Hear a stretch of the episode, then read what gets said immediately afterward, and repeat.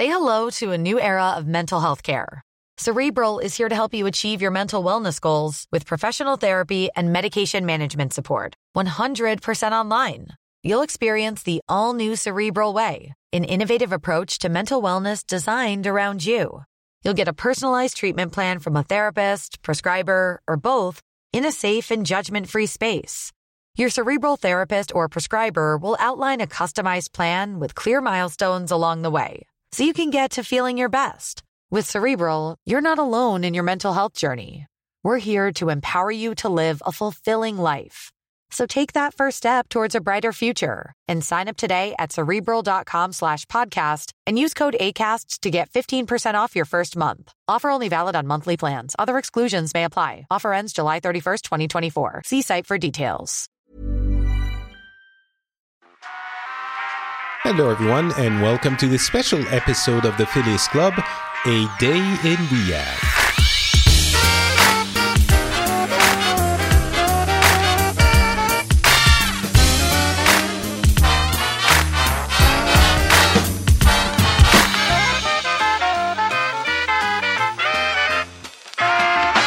Hello, everyone, and welcome to the Phileas Club. This is the show where we get together every month or so and we discuss the news with people from different parts of the world and different cultures so they can tell you roughly how they saw the news in the past month and maybe provide some kind of uh, different angle from what we're used to.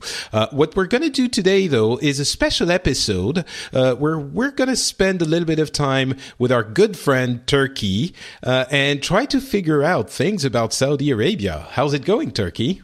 Oh, it's doing doing great here. It's uh, lovely weather. You're Well, aren't getting- you lucky? It's getting there at least. Um, well, I consider it very lovely since we are not hitting the 40 degrees centigrade anymore. Jeez. Yes, well, you are in the middle of the desert, uh, so it shouldn't surprise me that much.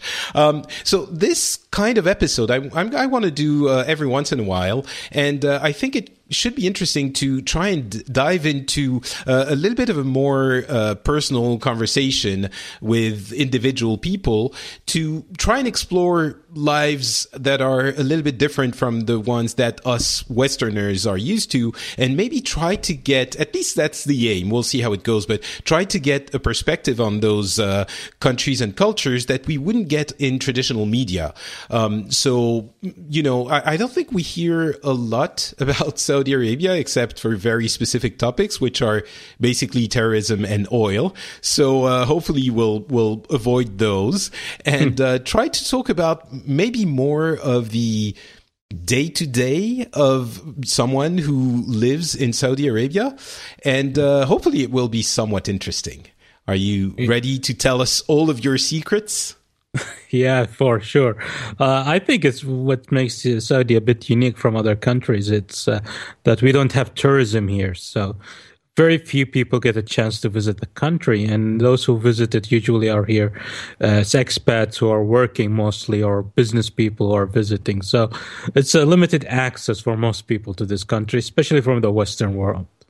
I guess mm, for tourism, it's true, but you have a huge influx of people for the Hajj, uh, which brings in millions and millions of people.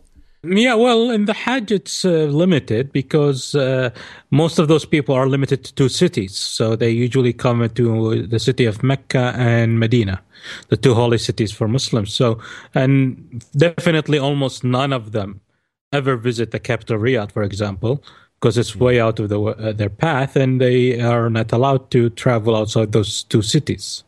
Oh, what, yeah, that's that's interesting. Why are they not allowed? Is it a visa issue? Like they just they can come for the for religious purposes, but Yes. Right. Yes, that's that's exactly the visa. It's a pilgrimage visa, so they are only allowed to visit within Mecca and Medina usually, and uh, their visa does not uh, allow them to travel outside those cities. Uh, they also get a chance, some of them, to visit Jeddah city because basically it's uh, very close to Mecca, and it's, it's usually where they land if they're flying or coming by ship. That's where they go through. Um, so I'm sure we're going to talk about that a little bit more, but I have a couple of introductory questions, um, which are just to to get us in the mood. Um, I'd like to ask right. you, what is the one stereotype about Saudi Arabia that is the most annoying to you? The most annoying is that there are actually people out there that actually think we live in the middle of the desert with camels, riding camels and moving around in tents. Uh, do you think people still think that those that seriously think it? Well, at least in the States, yeah. Trust me, there are people in the States who seriously think it. I've met them. Ah, okay. Uh, well, it's true that you spent some time in the state. Uh, so you've actually talked to people who. Th- well, okay. To be fair, you have some people who are still tribal and live, you know, maybe not in tents, but do have camels and that are yeah, uh, a little yeah, bit definitely. closer to that image. Yes, yes, but those are usually outside the city, small towns, and so on. But uh, they think I, when when I talk about Saudi, some people actually think that I live in an area where there's tents and camels all around us, and I go out, I find yeah. So you go and squeeze cacti for to get water out, and uh, so uh, okay. But to address that stereotype, I I went on Facebook and uh, I did ask uh, for listeners to ask questions, and one thing I said was there are no stupid questions, and I would like uh, people to ask uh, pretty much anything they would think of, even without assuming that one question is going to be regarded as silly. Um, and we're going to get to those questions a little bit later in the show. We got a, a good batch of, sure. uh, of good questions. Um, but to address this this question of do Saudis live in tents in the desert with camels to provide them uh, shade? Um, how how much of the population lives in cities? Is it like you know everyone, and there are a couple of people living um, as Bedouins, or? Well, let's see. Um, right now, the population of Saudi Arabia is about 28 million and about 5 million live in Riyadh city. And you have another 3 million living in Jeddah city. And you have about uh, a million living in the uh, eastern provinces. So that's you got right about now. 10, that's, yeah. Yeah, that's almost 10. And then about the remaining, I would think at least 70% of them are live in either in small cities and uh, and another maybe th- 25% live in small towns so when we're talking about okay, Riyadh is a city like a proper city city with paved roads and you know like buildings and all of that. Yes, okay. Yeah. When we're talking about small towns, if you had to translate it into western views, what kind of and you know, you've been to the US, you've been in Europe, you've traveled. Yeah. What kind of town would you compare those small towns where most of the people live? Is it like uh, you know, the Australian outback where there's uh, uh, you know two buildings and a dirt road, and I'm going to get calls from Australians telling me that that's not how it is. Uh, but uh, you know, or is it like a, a, a still a, a, proper full town with all the amenities and everything? Uh, well, actually, you find both. Both types of towns. You, we do have, uh, for example, uh, and there's I know this for a fact. There are some schools. You would go to a school. The school is in the middle of nowhere, and it actually sits there because it serves about uh, uh, five or ten towns that are more of. Uh, they're not. They're villages like maybe couple, villages even smaller they would could be an, a small tribe maybe 50 people living in that area in a have like 20 homes or something and stuff like that and you have a few of those and they're served by a single school in the middle okay all right um so let me move on to the next question, which is what stereotype about Saudi Arabia is the most true? Hmm, let's see. The most true stereotype. Well, that everyone live is super rich because of oil. Right? Well, that's, that's true. That, that's kind of true, actually. That's kind of true. If you look at it from a percentage point of view, Saudi Arabia does have the largest percentage of rich families in the world. So, uh, so in a way, it is true. It's it's not true that uh, everybody here is rich, but we have a huge the the one percent, like the, they say in the U.S. The one percent. I think here they are a five or a ten percent, not a one percent. Okay, that's that's yeah. significant. But I sort of yeah. interrupted you. Is there another one that's truer? Um, no, I think I think that's the thing that's most true. Uh, stereotype. I don't think these are stereotype. There's uh, everybody knows women don't drive here, so that's a fact, right? And apparently everybody knows it. Uh, so that yeah, Okay. Um, so let's move on. I, actually, this next question was inspired by uh, the book you started after you did the, the Kickstarter, which I thought was really fascinating. You were basically going over in that first chapter I read um, yeah. over the, the life of an ordinary school uh, boy who who was just you know getting up and getting ready for school. So it inspired me to ask you um, maybe for people who actually don't know anything about Saudi Arabia, uh, which is most of us, I'm sure, uh, how would you describe the typical day for a teenager uh, that goes to school with all of those quirky details you're going to know because they're going to seem quirky to us who have never been in uh, Saudi Arabia? All right. Well, well, I can tell you that, but keep in mind, my information is old. So I'm not, I'm not, not that old. About, How old are you? I'm 38. Okay, 39 so, this December. Okay, so maybe 20 years old, roughly. Yeah, so I would give you a better image. And it's basically the same for current days, but of course, uh, there's a huge differences of uh, generation movement and technology and so on. So today but, they would all be, uh, you know, looking at their phones and not paying attention to what's happening around them. Yes, exactly, exactly. That's exactly the situation. We have, it's very popular WhatsApp and Instagram, Facebook, Twitter, Snapchat is huge here right now. So they would just sit in front of, play with their phone and just look through it. And I'm almost sure the current generation don't even notice uh, anybody else when they wake up in the morning. so that is phone. the same everywhere, I suppose. yeah, yeah. So, but basically, in uh, for an average uh, kid here, it's uh, school is usually starts about seven o'clock in the morning. Uh, Jesus, that's. I, I guess it's so hot well, that's one reason. Another reason is uh, they're controlling traffic. So basically, school starts at seven, government agents' uh, offices start at eight, and uh, private sector start, starts at nine on average. So it changes from time to time, and private sector has different times, but that's the basic standard. And uh, and school does end up leaving uh, between twelve and two depending on the day. Okay, so yeah. it's an early school day. I guess that's uh, somewhat different. I think in France we have one of the longest ones. We usually start around eight or nine and finish at between four and usually six. Um, mm-hmm. So it's really long in France. But anyway, we're talking about Saudi Arabia. All right, so get up at seven uh, at six. Yeah, get up at six usually. Uh, go around, get ready.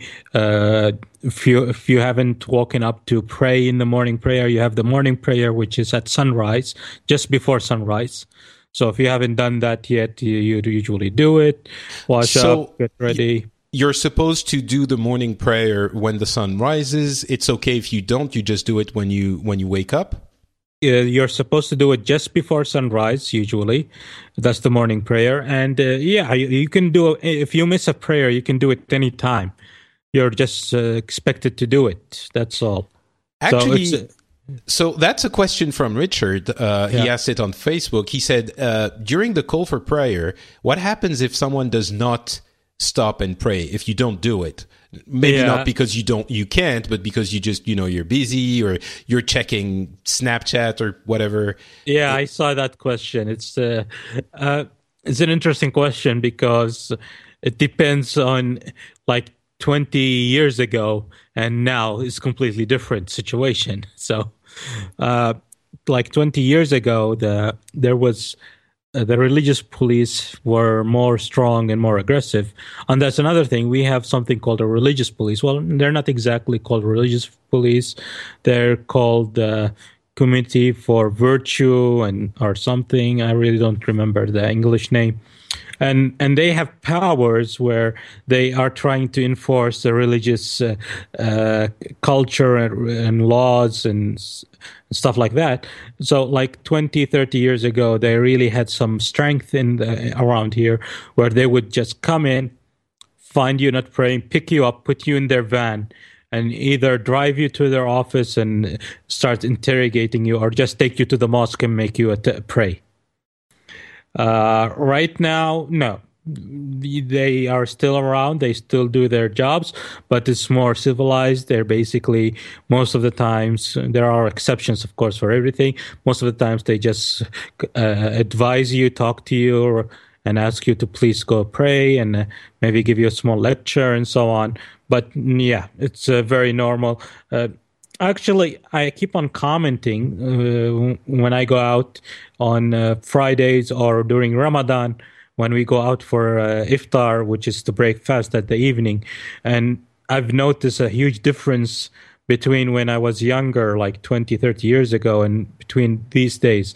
Uh, like 20, 20 years ago, if I go out in on Friday in the in the noon to go uh, have lunch at my family, I would find the Riyadh streets are completely empty. I could be the only car in the entire city driving. The same thing during iftar 20 years ago when you go out. Nowadays, can, can you I explain go, why that is?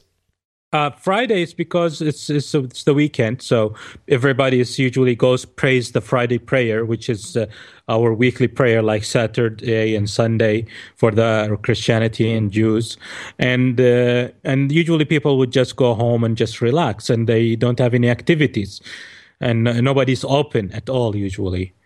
And uh, for iftar, it's basically because everybody is already where they need to be to have to break their fast and have iftar. So nobody goes out and drives just before uh, sunset. But nowadays, if you do that, it's it's crowded, it's busy, it's it's really really, for me, it's like a complete change because apparently people now are more active. There's more people in the city definitely. 20 years ago there were maybe 2 million. Now there's over 5 million people in the city. And of course the life has changed and the way people live. So there's a lot of activities. You find them out in, during prayer and so on and being active. So would you say that in the last 20 years uh, the country or at least riyadh has become less religious or um, no, I don't think I would say less religious. I would just say more flexible. Mm. Uh, for for one, it's bigger, so that makes a lot of difference. So for uh, 20 yeah, years ago. It, however many people are there, if they all have to, mm. you know, stop and pray, mm-hmm. then. No, no, that's not what I meant. Like for 20 years ago, uh, Riyadh was smaller. So if you wanted to, to have a trip, it takes you like 10 minutes, 15 minutes to go from one side of the city to the other. So you can have a quick trip and you can have enough time to do it and reach where you are and still pray. Nowadays, just driving from that one side of the city to the other can take you easily an hour, an hour and a half, two hours. I guess that's one theme that is recurring yeah. in the show is you tell us about the horrible traffic jams and and in the yeah. city, which I have to say before you told me about them, that is not how I imagine Riyadh at all in Saudi Arabia. Like a, a city so trafficked that you would have traffic jams. Well, um, you you have to think of, of, Saudi for one thing. Traffic jams have different reasons. The, of course, one is very poor planning in, in a lot of areas. Uh, uh, the increase of population is another reason. How and you also have the major problem, which is everybody drives. Mm. Every single person drives because well, except no, for women who have drivers, well, I guess. Yeah, they have drivers, so that's. Uh, but the, my point is, you you can't walk in the city, either because they haven't built walking place, uh, making it easier for walking, pedestrian for walking, or because it's uh, too hot to walk outside and it's right. too and so on. So you can't walk. There's you can't use bicycles for the same reasons. Uh, public transportation, we really have almost no public transportation. So the only option you have is to drive. Right. And we don't understand the concept of pooling carpools. so, so, so I would go out like this is, for example, me and my brothers are invited to a wedding and we go and meet at my mom's place and we get ready so we can leave. And as we're going out, you know what? You take your car, I'm taking my car, you take your car. So four cars leave the house at the same moment to attend a wedding and then come back. Why? Because nobody, everybody wants to make sure that he has his own car, so he can, if he decides to leave early or need to pass by another place, he would have that flexibility and not be committed to someone. Okay. All right. So let's go back to the school kid getting up, uh, doing the morning prayer, and then. Uh, usually they would have uh, a light breakfast, uh, depending on the household. Uh, their parents usually, most of the times, are awake, especially if the father is a government employee. Then he's basically awake, getting ready for work, also because he leaves like half an hour after them. Or if he they don't have a driver, uh, the father is going to drop them off. Usually, so the how how common is that driver situation? Um, extremely, extremely, very, very common. So this is because women can't drive. I'm sure. First Yeah. of all, uh, That's the number one reason. so every family needs to have someone that is capable of driving the the women in the family where they want to go. Uh, Definitely, you do need someone that drives uh, the women in the family, and uh, and that's and that's the biggest problem when you don't women can't drive, so you they're stuck.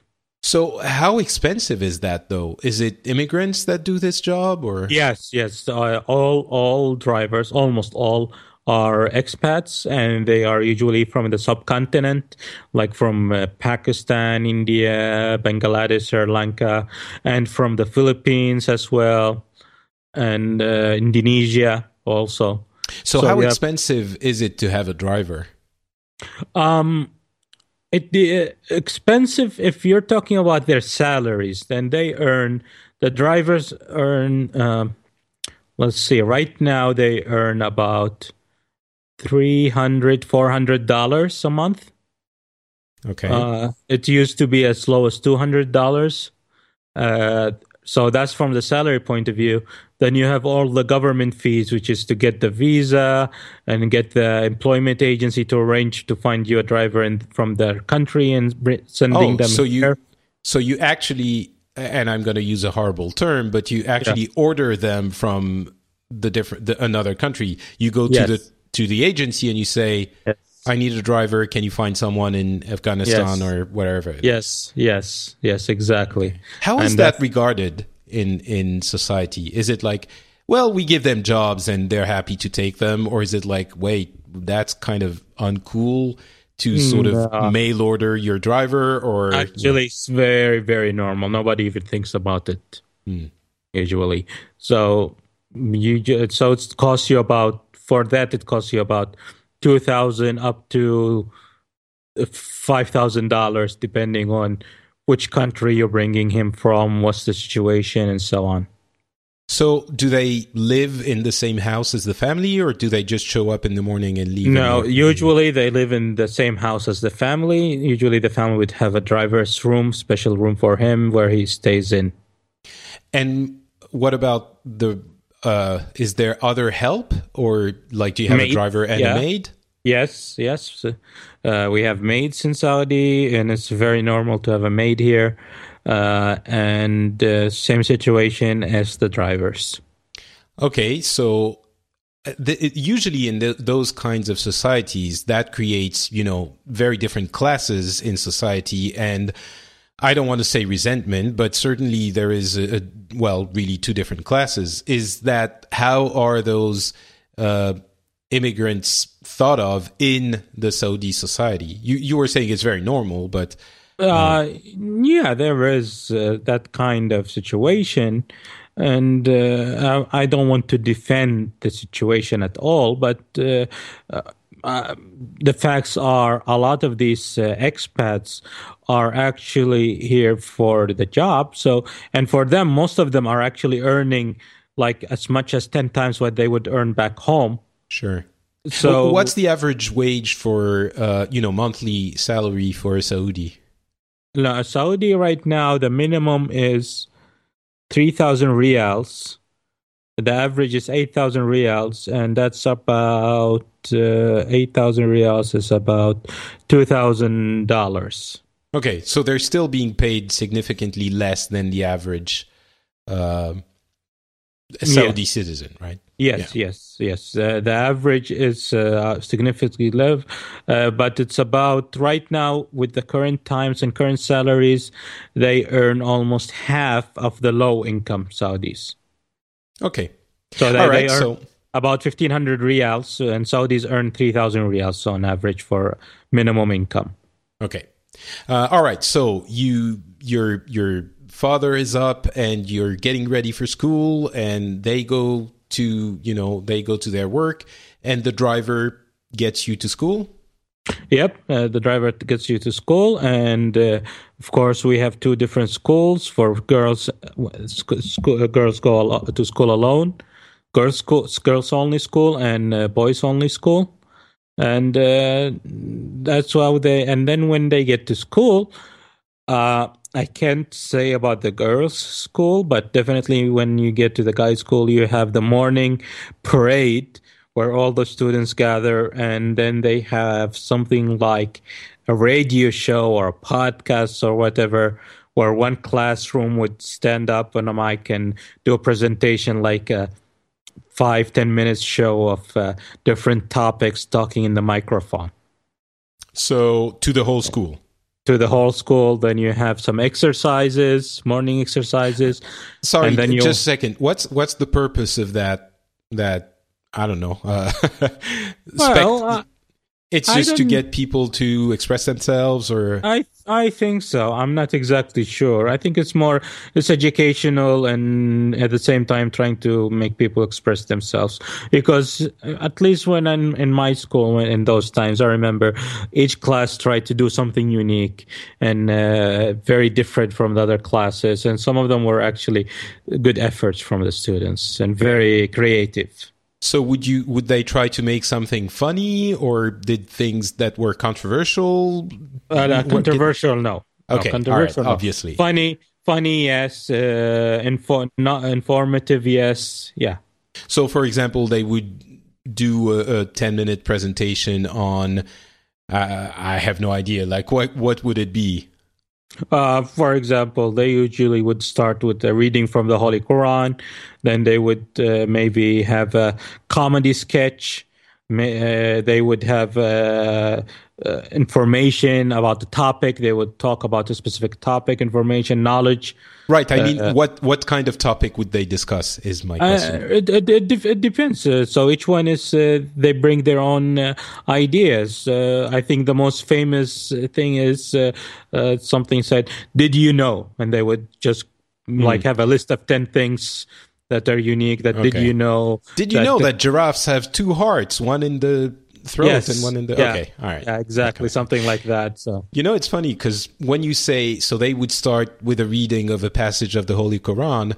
It it's like for me, it's like yes, of course, that's Saudi Arabia, and then you you say, and then they would have a comedy sketch. I'm like, oh, all right, that I, that is not what I expected. So Oh, yeah, it's it's very normal. Uh, Saudis in general, I do think they have good humor. After, so, after all, Sa- Saudis am- are I- human I am- beings that- I, I, I, I, am humoring you, so I must have humor here. all right, so the, the- please go on with the parade. Uh, so they then they have their exer- morning exercises. They do it as a group, and then they start classes. And uh, on average, in Saudi, they uh, don't know if any of this changed, and I don't think much of it changed. Uh, they have on average uh, every day seven classes. And uh, between classes, uh, in the middle of there's a break, which is people go out and have maybe breakfast and uh, exercise or just enjoy their time. And uh, I depending on which country you are in. Uh, I know, for example, in the States, you don't pick the class, you just move between classes.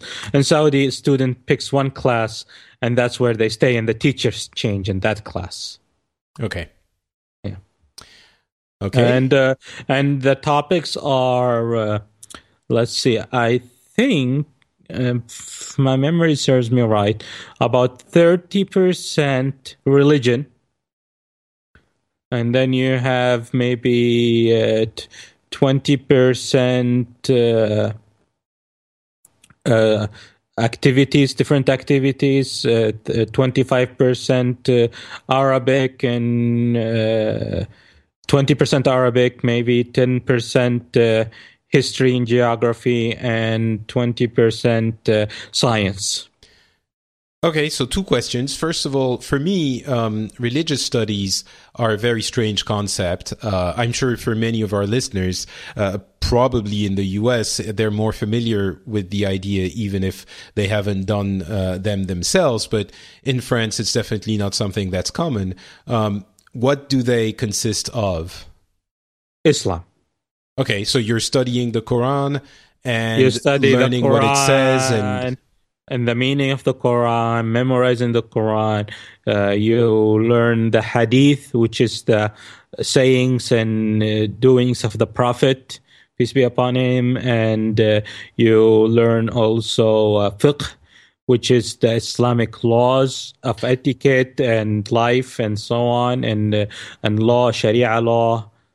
So, y- when you mentioned uh, the prophet, you did say peace be upon him. Is that something you have to say every time you yes, say? yes, yes. That's uh, Muslims are expected to say it. It's uh, out of respect. You don't have to say it. It's just something that everybody does. Okay. It's Um, expected. I see. Um, what about the science uh, portion you mentioned? It's 20 or 25% science that you Yeah. study in school. Um, uh, yeah. How much science is science? Because. Um, oh, let's see. Uh, um, you could they mathematics, of course, uh, geology, uh, chemistry, physics, uh, biology. Yeah, Okay. So the regular topics. I think we Yes, mentioned in the last episode something like evolution or. uh, yeah, definitely evolution is not uh, uh, taught. Okay. but uh, but neither is uh, the creations theory. Okay. Yeah, so, All right, uh, so- it's, it's kind of uh, whatever you believe.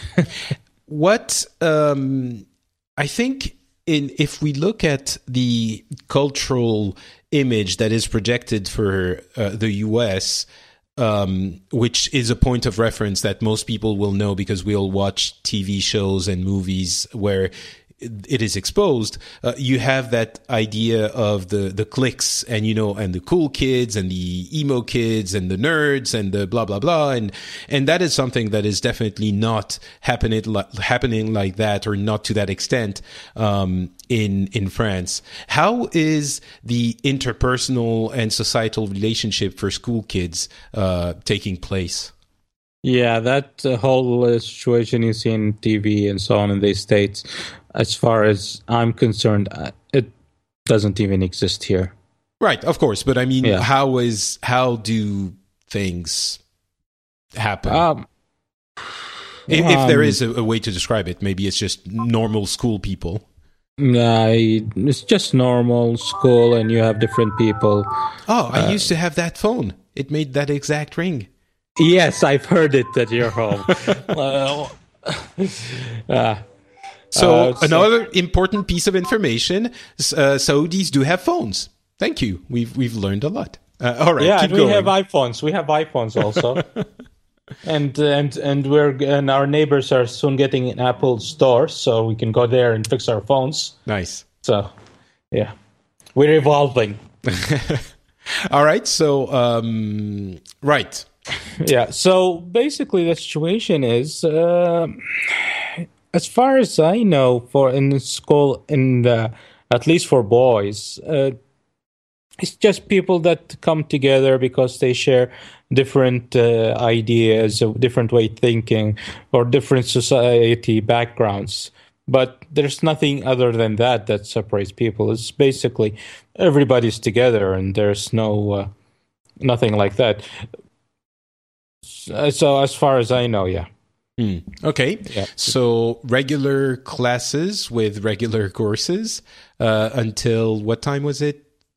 Uh, around Noon or- noon or two o'clock, depending on the day, because some days you have seven classes, some days you only have six classes. So, Okay. yeah. And so, if you're uh, done with the school, uh, the driver or your dad picks you up, and you go home. So you you get out of the school and you have like lines and lines of cars waiting for everyone, and you just Yes. rush to the. Okay. Yes, yes. Lines and lines and lines and lines and lines and lines and lines and lines. Okay. yeah. Uh, and that's basically how the, the day, the school day usually ends. If uh, your father is a government employee, most likely he will be home also within an hour or two because uh, government usually ends at 2 p.m. So, and that's when you have lunch. Okay. Um, Uh, uh, beyond that is depends from there's no specific system of how people do it and trust me i uh, what happened 20 years ago definitely is not happening now so i really can't can't update you on what the That's fine. cool cool teens are doing these days So I guess uh, for the rest of the day, you ju- you're just home and doing homework. And do you go out and meet your friends at the mall, or what? What do you do? Because from noon or two p.m. Uh, until the time you have to go to sleep. Um, uh, we didn't talk about prayers, by the way. I guess there are more prayers happening Yeah. uh, in the Yeah, day. But, five- so, what do you do? What do you do from two after lunch at home with your family to um, to the end of the day? Um, usually people just become lazy until at least uh, sunset. And after sunset, usually people uh, gather uh, together. Uh, for teens, uh, they either gather in one of their houses, all the friends meet in one of the uh, houses, or they go to uh, bo- uh, boys, they meet in uh, uh, a camp area or at a cafe. What's a camp coffee. area? Uh, it's a camp area. It's not. Uh, I don't know what to call it. We call it in Arabic istiraha. It's kind of like uh, an open area that's surrounded with a wall. So it's not. Uh, usually, it's planted in green and maybe has a tent in it where people just So have fun and gather, enjoy the weather at night because the It's a public park, basically. No, no, these are private. Oh, So they go rent it or own one of these. okay, Yeah, they're Right. small spaces. okay. So, well, I think obviously the the immediate focus of any Western kid uh, or teenager after school would be, especially if they don't have girls in school, would be talking about girls and you know trying to meet girls and do. But obviously, in Saudi, you can't meet girls. Oh Um, yeah, if if if if if, if, you, if you have the willpower, you, it will happen. okay, but supposedly you're not supposed to, you know, hang out with the girls Yes. in the in the private park you were mentioning. yes, exactly. H- how does that that whole thing evolve, and how does the relationship, well, it, or lack of relationship, how does it work? How does it influence people? Do they do they do the kids get together and talk about girls, or do they not? Is it not on their radar? Or I uh, uh, depends on the types of people and the the group that you're sitting with. Yeah, some of them would talk about girls a lot. Some of them don't really talk about girls, and so on. So it's it's there's no fixed uh, system on how, and usually they don't become. And because of the close society, most kids don't get in, interested in girls until some of them start in high school, which is about uh, sixth, uh, nine, tenth grade, and some of them don't start until they go to college.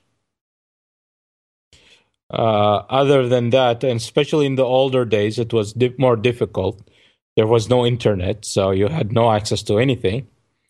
And unless you can find a magazine here or there that was smuggled through the censorship, and you can look at all the pictures and so on. But that would uh, be that would be naked ladies, I'm sure. I, am more talking no, about no, no, no, no, no, not oh, naked no? ladies, not naked ladies, not.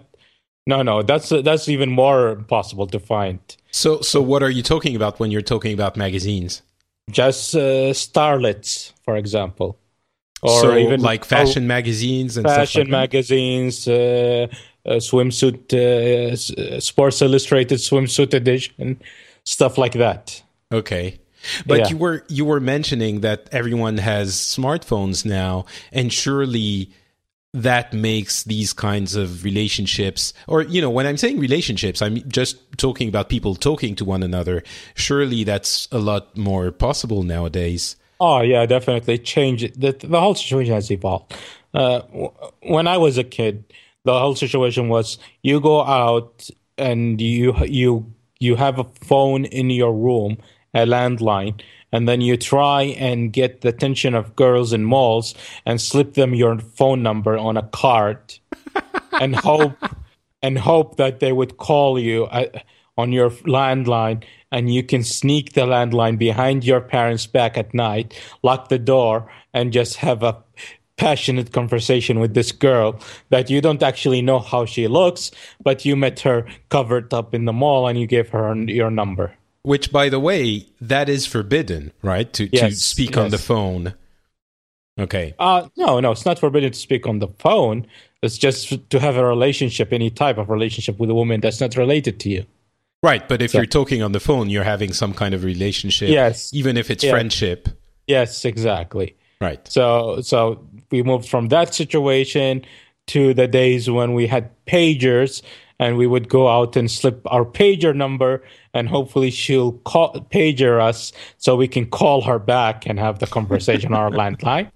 Then we evolved to the situation when we actually have our mobile phones and then we can use that to make the phone calls which is more easier to to hide so our parents don't find them. And then we evolved to the point that phones now have Bluetooth built in with them that we can exchange messages in public areas or pictures together. Ah, so so now you just have a network with an app like I can't remember FireChat was it or something like that, where yeah. it creates an ad hoc network through Bluetooth and you can chat with people that are. Oh no, close no, this is this is this is older. This is when the first time Bluetooth came out ah. the, before smartphone days. Oh, okay. So you during, mean before during, we had the internet? Now it's just yes, everyone's using apps with the internet. Exactly, okay. exactly. During okay. the days of Nokia and uh, the small phones and all ah. of those, and ah. people would sit in a restaurant and then we have family sections and single sections so the girls are in the family section the guys are in the single sections and they are messaging each other using the bluetooth connection between each other so in in one of those private parks, um, there aren't groups that don't know each other. But if it's a family that's own, that owns it, and the daughter of the family or one of the daughters is there with friends, and a, a, a son is there with his friends, they yeah. and they're sitting, you know, twenty meters away from one another. Um, is that possible, or do they wave at each other from you know the, the across the the park or? Uh actually if if if uh, if the family is not related if like only one person is related the others are not related and so on no they are completely separated. So there would be a wall between them. Oh so you would need two parks. Yes. So what's the acceptable distance you can stand from someone who is not related to you and of the opposite sex I don't know. You can stand close to someone that's from the opposite sex, not related to you. We have to do that in work and, uh, and when you go shopping in malls, as long as you don't touch. And uh, but in, in that just but in that private car, park, in that private have, park, they wouldn't they wouldn't be talking or even being that close. But if they were twenty meters away or thirty meters away, it wouldn't work. They would still need a wall be, between the two. Uh, because usually in those parks, uh, they like to be comfortable, so women don't cover up sometimes. Ah, so so, okay. so it's all about coverage. If the woman is covered, yeah, no problem. Okay. They can sit together and so on. But if she's not covered, then usually they have to be separated because the guys are not supposed to see her uncovered. Okay.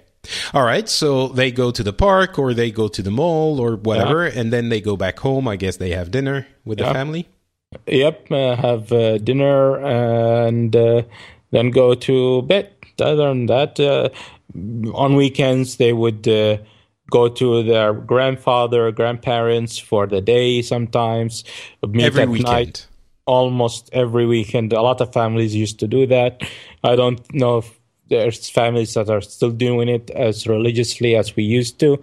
But I remember when I was younger and my grandfather was alive from my mom's side, we would go every single Thursday to his place. Thursday.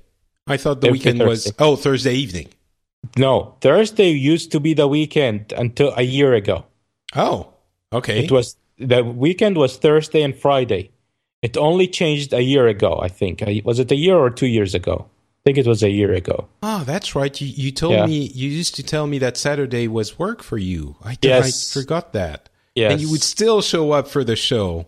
Yeah. Ah, and, and now. And So- now Friday and Saturday is the weekend. So why did it change? Uh to be more compatible with the world. Right. Makes because sense. Because we're we're missing if Thursday and Friday our weekend, then Saturday and Sunday the left rest of the world's weekend. So we have four days that we don't communicate with the rest of the world when it comes to business.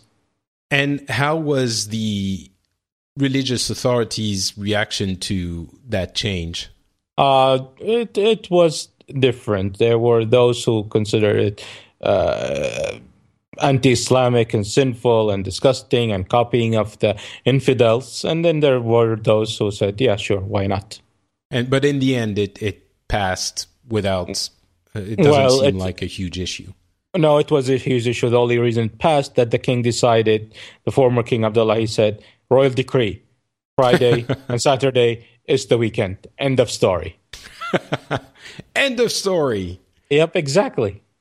Okay. Do you think the the new king would be as likely to do something like that? Uh, I'd, I've, if to go against the religious authorities, no, I doubt it. Okay. He's very, he's much more religious than the previous king.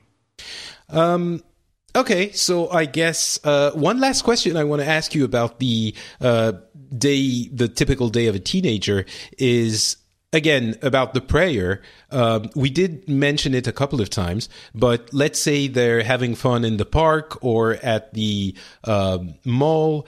Uh, I can't remember what. Well, actually, I just don't know what time the prayers take place at. Um, but would they? interrupt what they're doing and all start praying together or is it a, a thing where you know what time the prayers are obviously so you just plan around those times to be you know at home or wherever No, no, you just interrupt it and pray together wherever you are. You, uh, for Muslims, they can pray anywhere.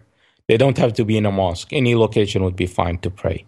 okay So they just get together and pray. And uh, uh, for Muslims, we have fi- there are five uh, prayers at sunset, sunrise, and at noon, and uh, mid noon. Just be, and then you have at sunset and after sunset.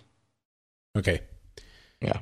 so yeah only i guess two of them are in the day Yeah, during daylight, there's only two. Okay. Um, all right. Uh, let's move on to the questions we got on uh, on Facebook specifically. Uh, and Keith sent a bunch of super cool questions. I'm just going All to go through uh, a couple of them. Um, and they're somewhat. I think they're better versions than the ones I asked in the in the beginning. Um, Okay. the first one is what is the most important thing that the West fails to understand about Saudi slash Arab culture? Um, I think it's. I don't think this is purely about Saudis and Arab culture. I think a lot of people, especially in the Western world, don't understand this about other cultures, period. Which is a lot of other cultures do have some pride and dignity. And when you come in and you actually try to impose your views and you think you're right, human rights or whatever, freedom of speech, freedom of religion, and so on. And you come to these cultures and you try to impose it from your own side on them. It, even those who would actually agree with you a lot of times would cringe at that and become against you and and that doesn't help those people. And in the arab societies in muslim society uh, i know this also happens in a lot of other cultures like in the, the, russian culture and so on. You have people have pride and they would even if they agree with your opinion they might just stand against you because they feel you're attacking their culture their religion their country. Okay. That is uh, something i i'm coming to understand more and more. Um, yeah. I think there's a lot of, but it's right. And and it might be right what you're saying, but I yeah. think sometimes it's difficult for someone to even to uh-huh. get to the conclusion that they should get at if it's being yelled at by someone else. And yeah, people yeah. people are are very proud and very defensive. So when you come in and you try to force something on people and you're an outsider, even those who actually agree with you would just become right. defensive because no, no, this is something we're supposed to take care of. We're supposed to change it from the inside. You shouldn't come here and force us to change. We should do it ourselves. All right. Uh, another question. Uh, what about the inverse, the opposite? What do you think the Saudis fail to understand about the West, which causes us uh, problems? I'm guessing he says us as humanity, I'm going to assume. uh, what do Saudis don't understand about the West? Um, you know, that's a difficult one. I'm not exactly sure what they can't understand about the West. I can say one thing. Saudis love conspiracy theories, and apparently the West is full of conspiracies against Muslims and Arabs and Saudis. So Okay, so how how does that work with uh, with the with, you know it, they love can you give us actually there's um, he had a question about this. Why are conspiracy theories like 9-11 uh, was a setup so popular in saudi arabia? And do people believe them uh, just to protect national pride or you know yes. that kind of thing. I guess yes, it's related yes. to what you're saying. Yes, yes, that's that's one of the reasons people would believe in stuff like that. Uh, and other reasons is it's from the it's from our culture, from the 50s, 60s, 70s, and, and during those days of we were we've been under a lot of these countries have been controlled by dictatorships and so on.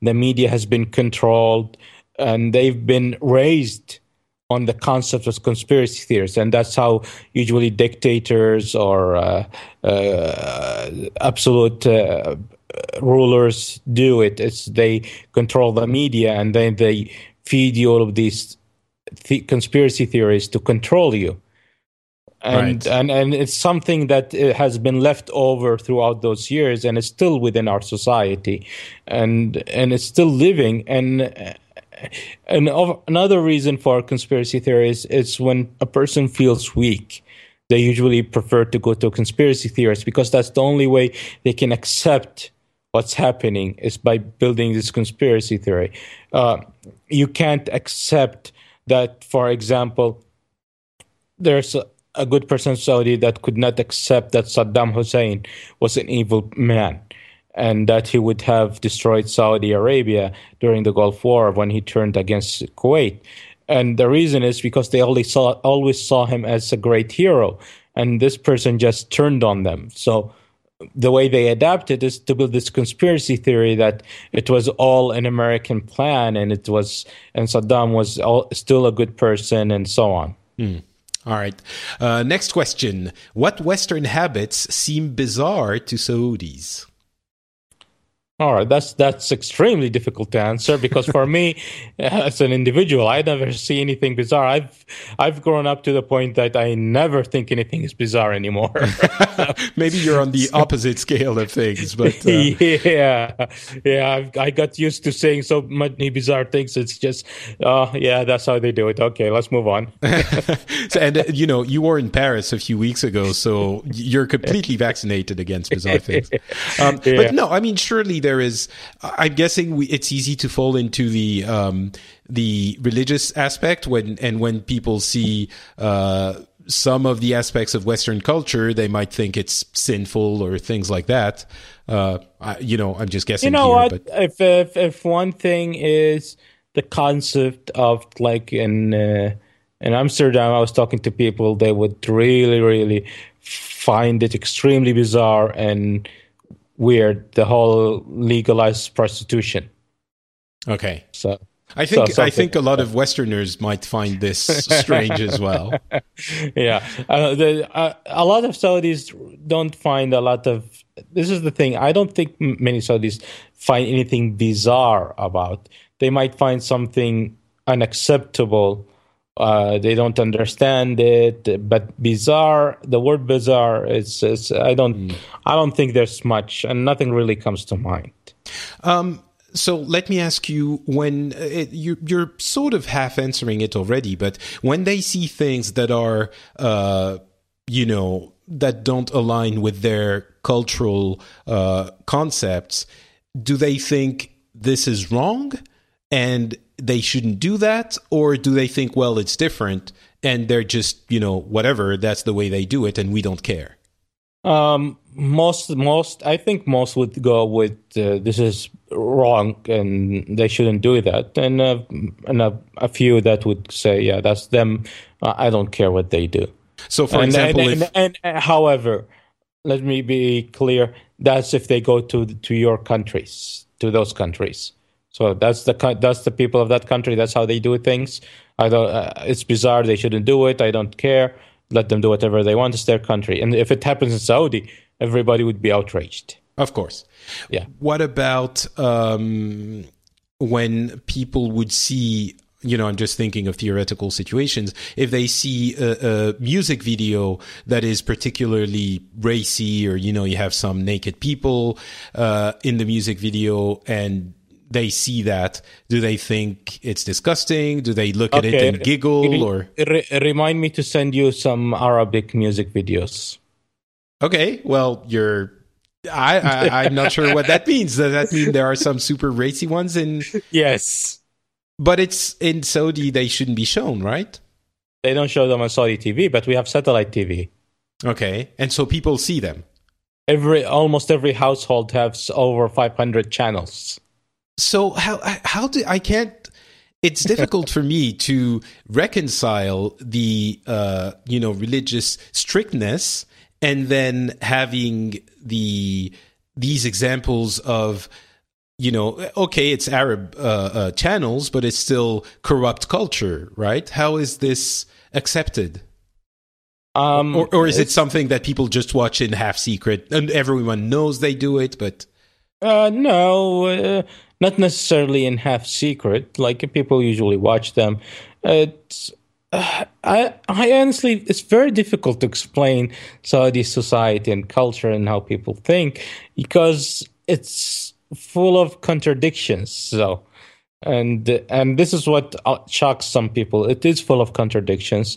Uh, you have different people. There are houses that don't have satellite TV at all. You have houses that control what is shown on the satellite TV. They only have specific channels, usually religious channels. So it depends on who you're talking to. Then you have those who have all the channels, but uh, they're religious. But it's one thing to watch on TV; it's another thing what they do in their lives. Then you have those who actually enjoy watching all of this, and they are a bit more liberal, and so on. So you have all of these different levels of people, and uh, depending on what channel you have, you watch, it differs on what you think. Okay. Um, Joseph is asking. Uh, basically, he'd like to know how things have changed uh, since the last uh, special uh, on social with social issues. I think the we can ask the question a little bit differently. Um, since the death of uh, King Abdullah, and uh, you know, in the past few years, how is uh, Saudi society evolving on on social issues? Um, on social issues right now, um, I think Saudi society is kind of on a standstill at the moment. Uh, Saudis are too busy with other matters to worry too much about social issues. We have the war in Yemen. Uh, we have the concerns of what's happening in Syria. Uh, we are concerned about uh, lifting of the embargo on Iran and their movements. Uh, we have uh, problems with the uh, Islamic State movement. Mm. And and so on. So we have all of these matters all surrounding us, plus our own economy, oil prices, so on. So socialists are not, as far as I'm seeing, it's not on the top of the agenda at the moment. There's less interest in social issues. Um, okay. But changes that are happening, uh, I think, for our society right now, one of the biggest changes is we're actually having the municipality elections. Uh, I think they're happening in two months or something. And for the first time, women can run for it and can elect, uh, vote in it. So this is the first time in Saudi history that women can be can vote or be elected in the government uh, elections, which is the only elections we have right now. Um, I know that the driving issue was uh, in discussion a few years ago under King Abdullah.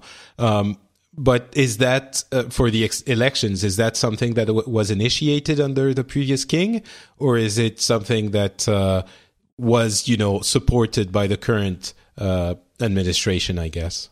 Uh, the elections was uh, initiated by the former king, but it was announced and being done under the current king. So, so the former king announced that women would be elected and can vote and can be elected. However, we skipped an election. It never happened. So nobody was sure whether it's going to even happen at all. Uh, the current king, King Salman, actually made it happen. So, so, so he's he's uh, more conservative, but he's not conservative to the point that he would cancel the the reform uh, put in place by uh, the previous king. Yeah, yeah, it's uh, it's it's kind of difficult to cancel something that the previous king da- did.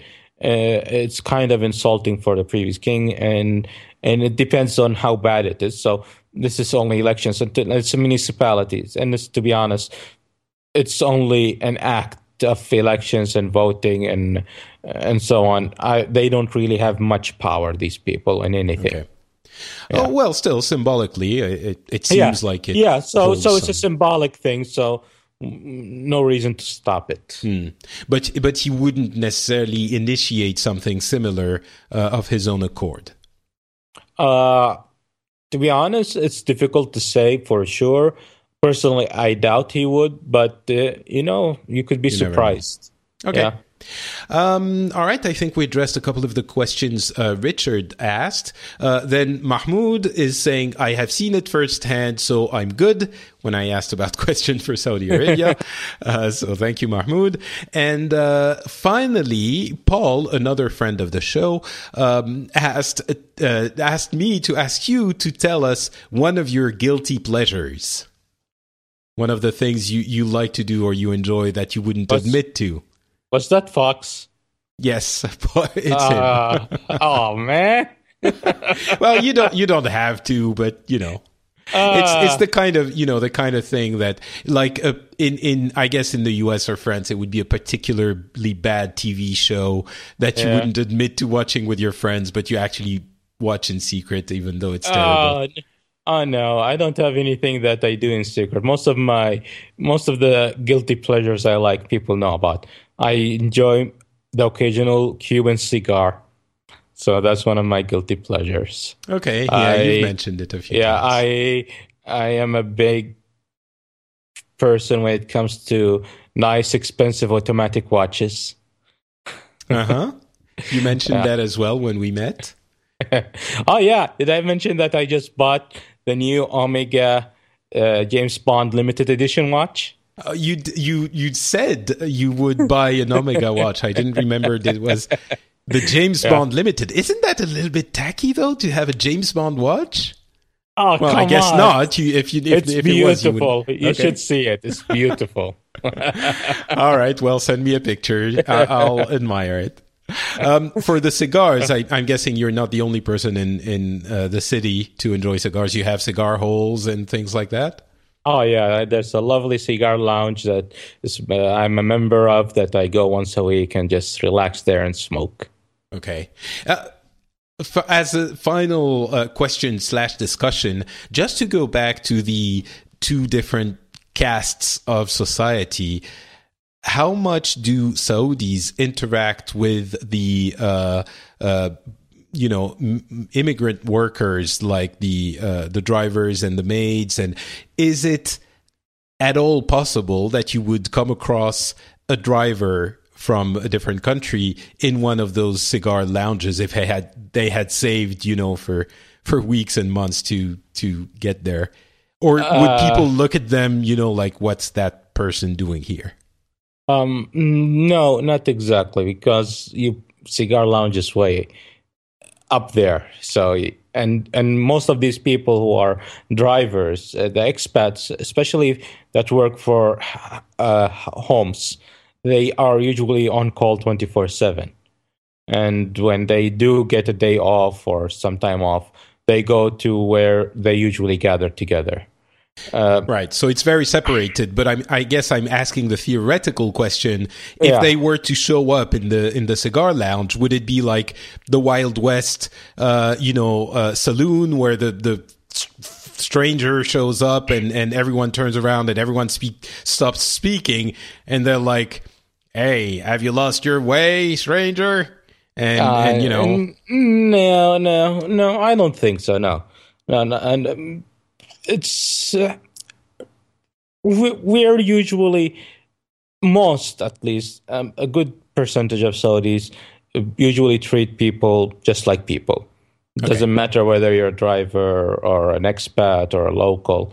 At least a good a good decent percentage of people are like that. You would have those idiots or as I would like say assholes that would treat people differently and just uh, and those and and they are worth nothing in my book because anybody who treats a, a, a human being as something other than a human being is not a human being himself. So uh, right. but most people treat them well and it's unequal and and for let me be honest i'm not saying all of them are like this. Not not there are saudis who treat these drivers and these maids in their homes like trash but there are a lot of these Saudis who actually reach a point where these mates or this driver, these drivers have been working for them for five, ten years, and they are almost family with uh, for them. Mm, right. So you have you have different levels of people, different societies. There's no way to label Saudis as either they dislike or treat them badly or they are very good with them. You have all the levels of Saudis in society, like any other place in the world. So, but as I said, a lot of them treat them like family and almost like family. I, uh, for example, I, my mom has a maid. It's she's been working with my mom for over ten years now, and and she's almost family. And she even comes and teases us, and we joke right. with her and and harass each other, and it's it's something like that. So. Right. Uh, yeah. So I guess yeah. It, it, it, makes sense. I, I, I guess it's not to the extreme where I was talking about. You know, I was I was wondering about where. Uh, yeah, it, it would be it would be strange if someone like that entered the. Uh, he, he would the, the, he would he would definitely get looks. People because it's it's unusual, but, not yes, because they. Yeah. Yes. Okay. Yeah, but but nobody would say anything about it if okay. the guy can pay for it. Nobody's going to tell him no unless uh, there's some regulations about dress code or something is not dressed that's something different. But other than that if I w- you have some of these guys sometimes would go into a restaurant or go into a place and and they just uh, order and sit. The people might look at hmm. them wonder what's going on but then they everybody goes to do whatever they're doing. Okay all right. Uh, well, excellent. Thank you so much, Turki, for that inside look in uh, in Saudi uh, culture and life. Uh, well, I hope it was enjoyable for uh, the the dear listeners. Uh, before we close this chapter of the show, can you please tell people where they can follow you if they want to have more of your daily musings? Well, uh, you can find me on Twitter if you're interested, and my Twitter ID is at Turki Alballa, T U R K I A L B A L L A. And I'm doing my best to post there. I'm not posting as much as I should, but I do what I can. Okay. So Turki Alballa. Excellent. Uh, for me, it's not Patrick on Twitter. I'm also on Facebook, as I mentioned on this show. Um, I'm not Patrick on both places. And uh, you can also find the show at FrenchSpin.com on the web. That's where I host the shows I produce in English. Um, you'll find the regular episodes of the Phileas Club, which are a little bit different. They're not one on one conversations, but rather uh, multi angled conversations on current events. Uh, and the next one of those uh, should arrive in about ten days. Uh, are are you available for that show, Turki? We'll we'll discuss it afterwards. Sure. sure. Whenever you want me, I'm available. Excellent. Uh, so we'll be back in about ten days with that new show. Of course, you can support the Phileas Club on Patreon if you think the show has value and if you would like to uh, see it uh, keeping, you know, to stay alive. Um, you can go to patreon.com/slash the Phileas Club. There's there's about 170 of you uh, supporting the show, and I'm incredibly, infinitely uh, thankful for your support. So thank you so much to all of my uh, patriots who are patriots of the Phileas Club. And uh, as I said, we'll be back in uh, about 10 days with a regular show. And hopefully you enjoyed this one. Hopefully you'll enjoy the next one, and we'll talk to you then.